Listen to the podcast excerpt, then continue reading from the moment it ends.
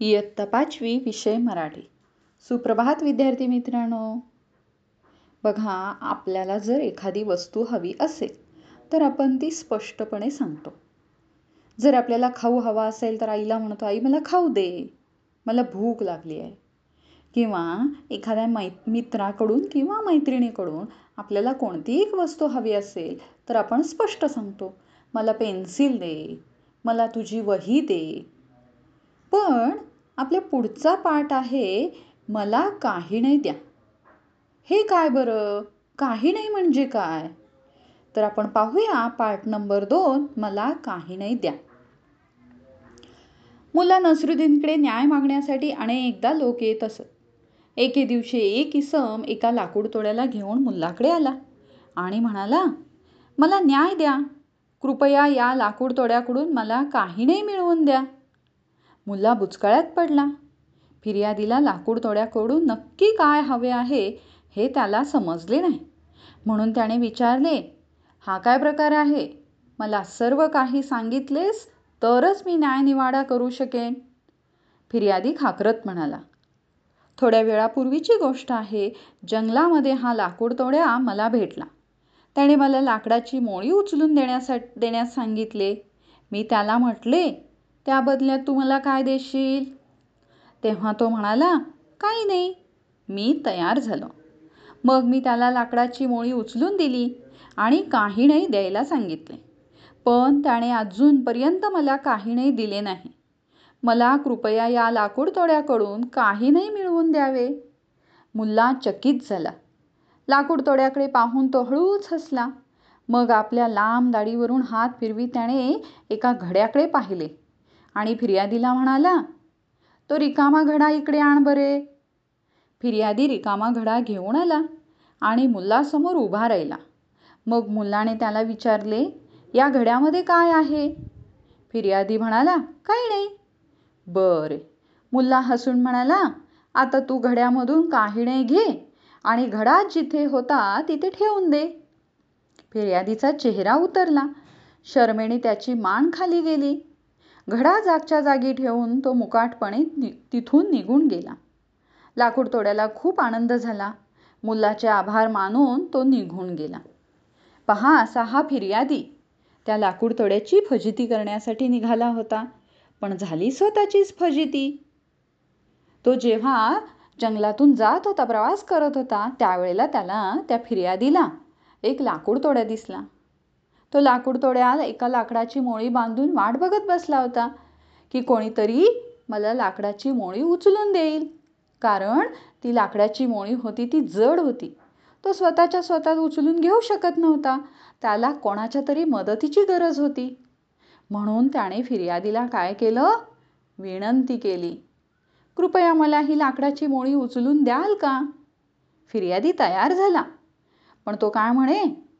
की तू याच्या बदल्यात मला काय देशील? आता हा बिचारा गरीब लाकूड तोड्या तो काय देणार? त्याने स्पष्टपणे सांगून टाकले. मी काहीही देणार नाही. पण फिर्यादी कुठला गप्प बसतोय? त्याने काय म्हटला? तू मला काही नाही द्यायलाच पाहिजे. ही तक्रार सरळ कुठं गेली? मुल्लाकडे त्याने मुलाला जाऊन सांगितल्यानंतर ते काय म्हणाले? की मी तुला न्याय देतो. पण जे काय घडलं आहे ते तुम्ही मला स्पष्टपणे सांगितलं पाहिजे. हां? स्पष्टपणे सांगितलं तरच मी तुम्हाला न्यायनिवाडा करून देईन. झालं. सगळी सविस्तर गोष्ट त्यांनी मुलाला सांगितली. मुलाला कळलं की हा जो फिर्यादी आहे तो काय करतोय? माझी आणि या लाकूड तोड्याची फजिती करायचा प्रयत्न करतोय. मुलाने एक आयडिया केली.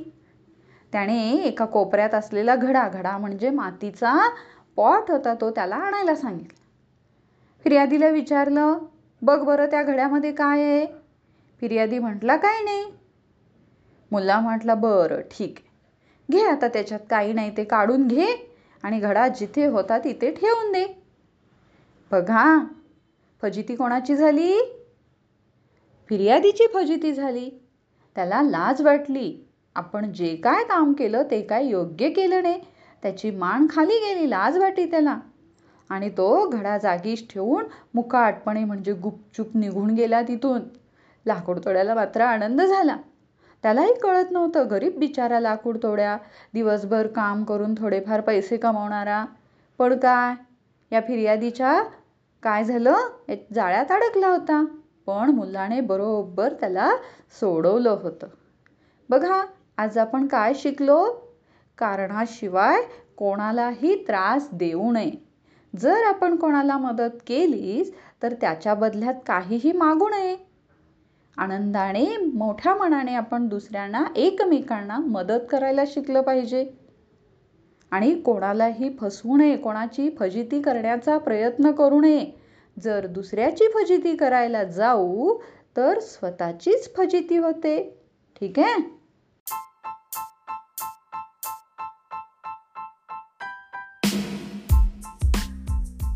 इयत्ता पाचवी विषय मराठी. सुप्रभात विद्यार्थी मित्रांनो.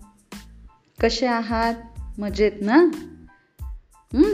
घरी बसून काहीतरी काहीतरी नवीन शिकायचं चाललंय. आता हे नवीन शिकत असताना आपण सतत त्याच्यामध्ये प्रयत्न करत असतो. जर आपण सतत प्रयत्न केले तर त्या गोष्टीमध्ये आपण प्रवीण होतो म्हणजे एक्सपर्ट होतो. मग अशा चार एक्सपर्ट असणाऱ्या मित्रांची. एक गोष्ट आज आपण पाहणार आहोत पुढच्या पाठामध्ये पाठ नंबर पाच सिंह जिवंत झाला. एकदा एका लहानशा गावात चार मित्र राहत होते. त्यापैकी तिघेजण एकेका विषयामध्ये प्रवीण होते. प्रवीण म्हणजेच एक्सपर्ट होते. चौथा मित्र कोणत्याही एका विषयात वाकबगार नव्हता. कारण तो कधीही सातत्याने प्रयत्न करत नव्हता. आणि ह्या बाकीच्या तिघा मित्रांनी मात्र खूप प्रयत्न करायचे. त्यामुळे ते एका एका विषयामध्ये एक्सपर्ट होते प्रवीण होते. परंतु जो चौथा मित्र होता तो जरी प्रयत्न करत नसला तरी तो बुद्धिमान होता. म्हणूनच त्याचं नाव होतं सुबुद्धी. एके दिवशी ते सर्वजण संपत्ती मिळवण्यासाठी गाव सोडून परदेशी जायला निघाले. त्यांनी ठरवलं आता आपलं शिक्षण पूर्ण झालेलं आहे. चला आपण काय करूया आता? संपत्ती मिळवायला गावातून बाहेर पडलं पाहिजे. पैसे मिळवले पाहिजे. पैसे मिळवून सुख समाधान प्राप्त केलं पाहिजे. म्हणून ते गाव सोडून परदेशी जायला निघाले. आता हे तिघ जण प्रवीण होते. म्हणून ते तिघ चालले पण त्यांच्याबरोबर हा सुबुद्धी सुद्धा चालला.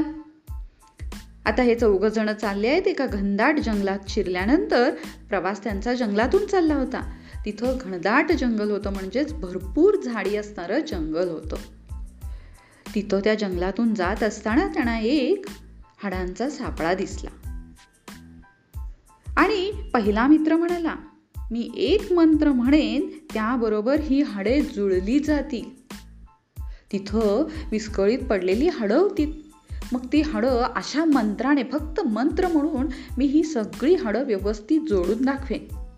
आणि काय आश्चर्य तिथं एक सिंहाचा सापळा तयार झाला.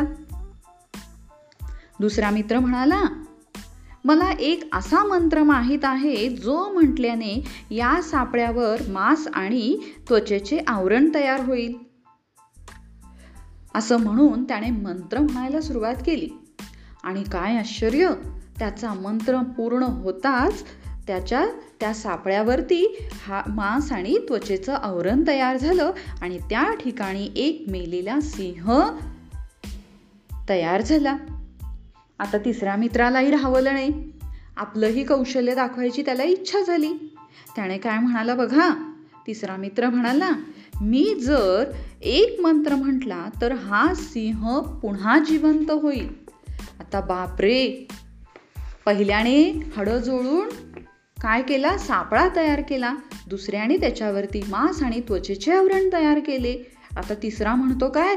मी या सिंहाला जिवंत करी पण सुबुद्धीने त्याला थांबवत काय म्हणतो पहा?